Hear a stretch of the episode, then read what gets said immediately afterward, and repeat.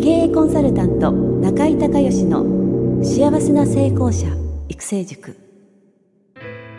ポッドキャスト経営コンサルタント中井孝義の幸せな成功者育成塾では脳科学心理学とマーケティングを活用した独自のノウハウでビジネスと人生のバランスの取れた幸せな成功の実現をお手伝いします。この番組は経営コンサルタントであり幸せな成功者育成塾塾長の中井孝義がお届けします。皆さんこんにちは。中井孝義です。この番組では私がこれまでに800人以上の経営者の経営相談人生相談に答えてきた中で確実に成果を上げたビジネスと人生のバランスの取れた幸せな成功を実現するためのノウハウをベースにしてリスナーの皆さんや塾生の皆さんからの質問に私のオフィスやスタジオセミナー会場などから直接お答えします。リスナーの皆さんこんにちは。経営コンサルタントの中井隆義です。今日はですね石川県は和倉温泉からえー、旅館で NLP ですか。前回もね、えー、この番組も出ていただきました NLP トレーナーの木村隆先生の、え、合宿にですね、え参加をしておりまして、えそこで時間をね少しいただきまして参加者の皆さんからご質問に答えていきたいと思います。はいではまずはこの方です。自己紹介からどうぞ。はい、え、埼玉から来ましたヒッシーと申します、え、仕事は現在埼玉の方で、え、リフォーム会社を経営しています。今年10年目ということで節目の年を迎えています。今日はどうぞよろしくお願いします。はいよろしくお願いします。ではご質問お願いします。えーまあ、おかげさまで先ほど、まあ、10年目ということで、はい、あのスタッフも増えてきまして、はい、いよいよ組織化をきちんと進めないと、はいはい、まあ、この先、えー、拡大していくことは難しいのかなっていうふうに感じてます、はい、で組織化ってもっと具体的に言うとあの役職者をつけるにあたって、非常に悩みどころで、はい、今現在あるその序列的なものっていうのは、入社年度と、あとまあそういう年ですね、それとまあそういう業界的な経験のそういう年数っていうものがなんとなくその社内的な序列みたいなものがあるんですけど、はい、それを考えた時にそのじゃあ役職を誰につけていくとかその辺で価値観とか考え方がこうぶつかり合って、はい、うんちょっと進めにくいっていうのを今感じてるところなんです。あなるほど。その役職の対象の方っていうのは何人ぐらい今いらっしゃるんですか、えー、そうですね、まあ、5人から7人ぐらい、はい。いますね、はい、全体で何人ぐらいの今組織なんですか？全体で今アルバイアルバイトパートさんも含めて28人。28人、まあ、ざっと30人というところですね。はい。わ、はい、かりました。まあ日本の中小企業っていうのは大体ね、えー、30人以下のところがほとんどなので9割以上が多分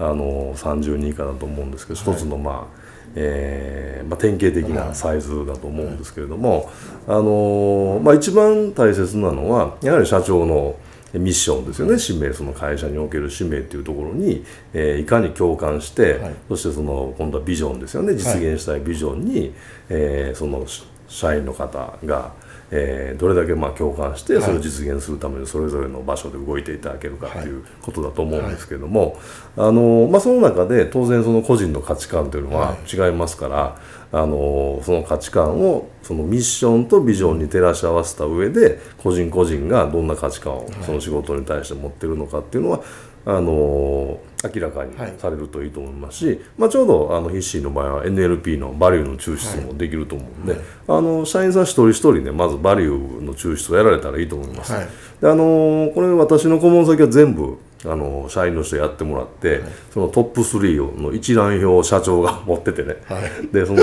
バリューの、えー、トップ3に合わせてその人と個別に面談するとき必ずその3つに話があの行くように、はい、あのその基準でそ一人一人に話をするようにっていう指導をしてるんですけれども、あのまあ、そうすることでお互いのその価値観がそもそも価値観って違うものですから。お互いがどんな価値観でどんな前提で物事を話してるのかどういうふうに仕事に取り組んでるのかということを相互理解することで、はい、あのコミュニケーションって良くなるので、はい、そこは一つぜひやっていただきたいんですけど、はい、あとはね多分その中心となる、あの創業当初からえー、10年ですか、はい、一緒にやられたその、まあ、フル株のメンバーがいるじゃないですか、はい。はい、やっぱりその人たちの何人かと、あのまあ、これ社長の初めはもう独断で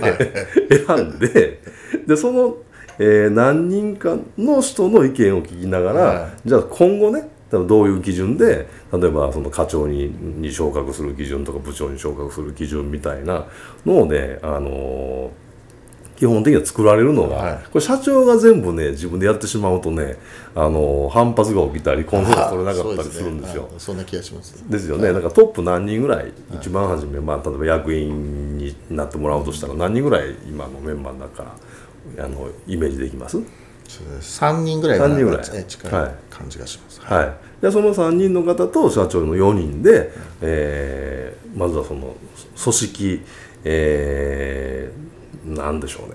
えー、ななんかこうチームみたいな、はい、委員会みたいななんかそういうのを作って、はい、そこで議論をしながらで、まあ、基本的には最終的にはその辺はもう社労士さんの世界になってくると思うんで、はい、あの社労士さんとも相談しながらえー、そういったその規定を作っていくのがね、はい、多分いいと思います。はい、で今後その今30人の規模じゃないですか、はい、これをどういうふうに増やしていくとか現状維持とかそういうイメージっていうのはあるんですか？そうですね、まあ、30人っていうのが、まあ、一つなんかこ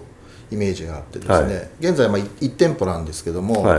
この30人モデルで、はい。まあ、いわゆるあの成功モデルを作り上げて、はいえー、それからいよいよ、まあ、多店舗展開ということで、まずもちろん1店舗、はい、それから、まあ、その次は3店舗ということで、はい、あのイメージは持ってます、はい、その2店舗目3店舗目を何人ぐらいのイメージですか？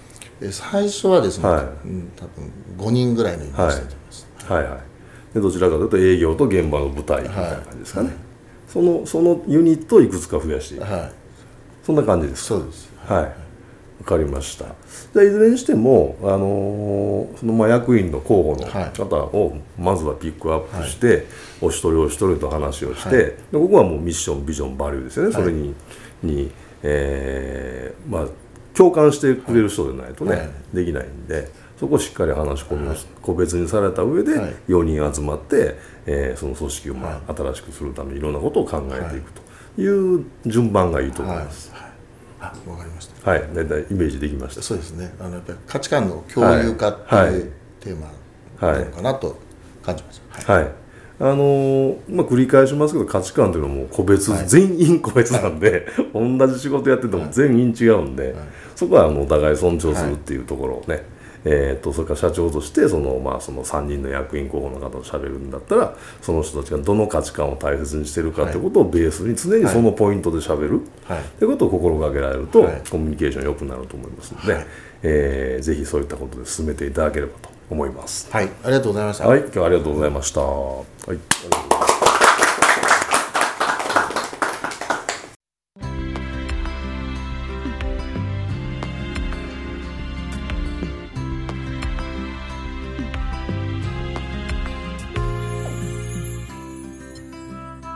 今回の番組はいかがだったでしょうか？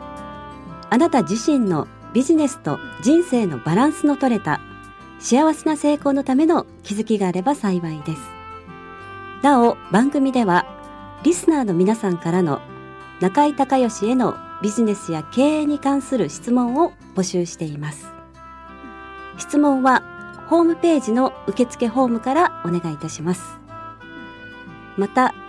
全国各地から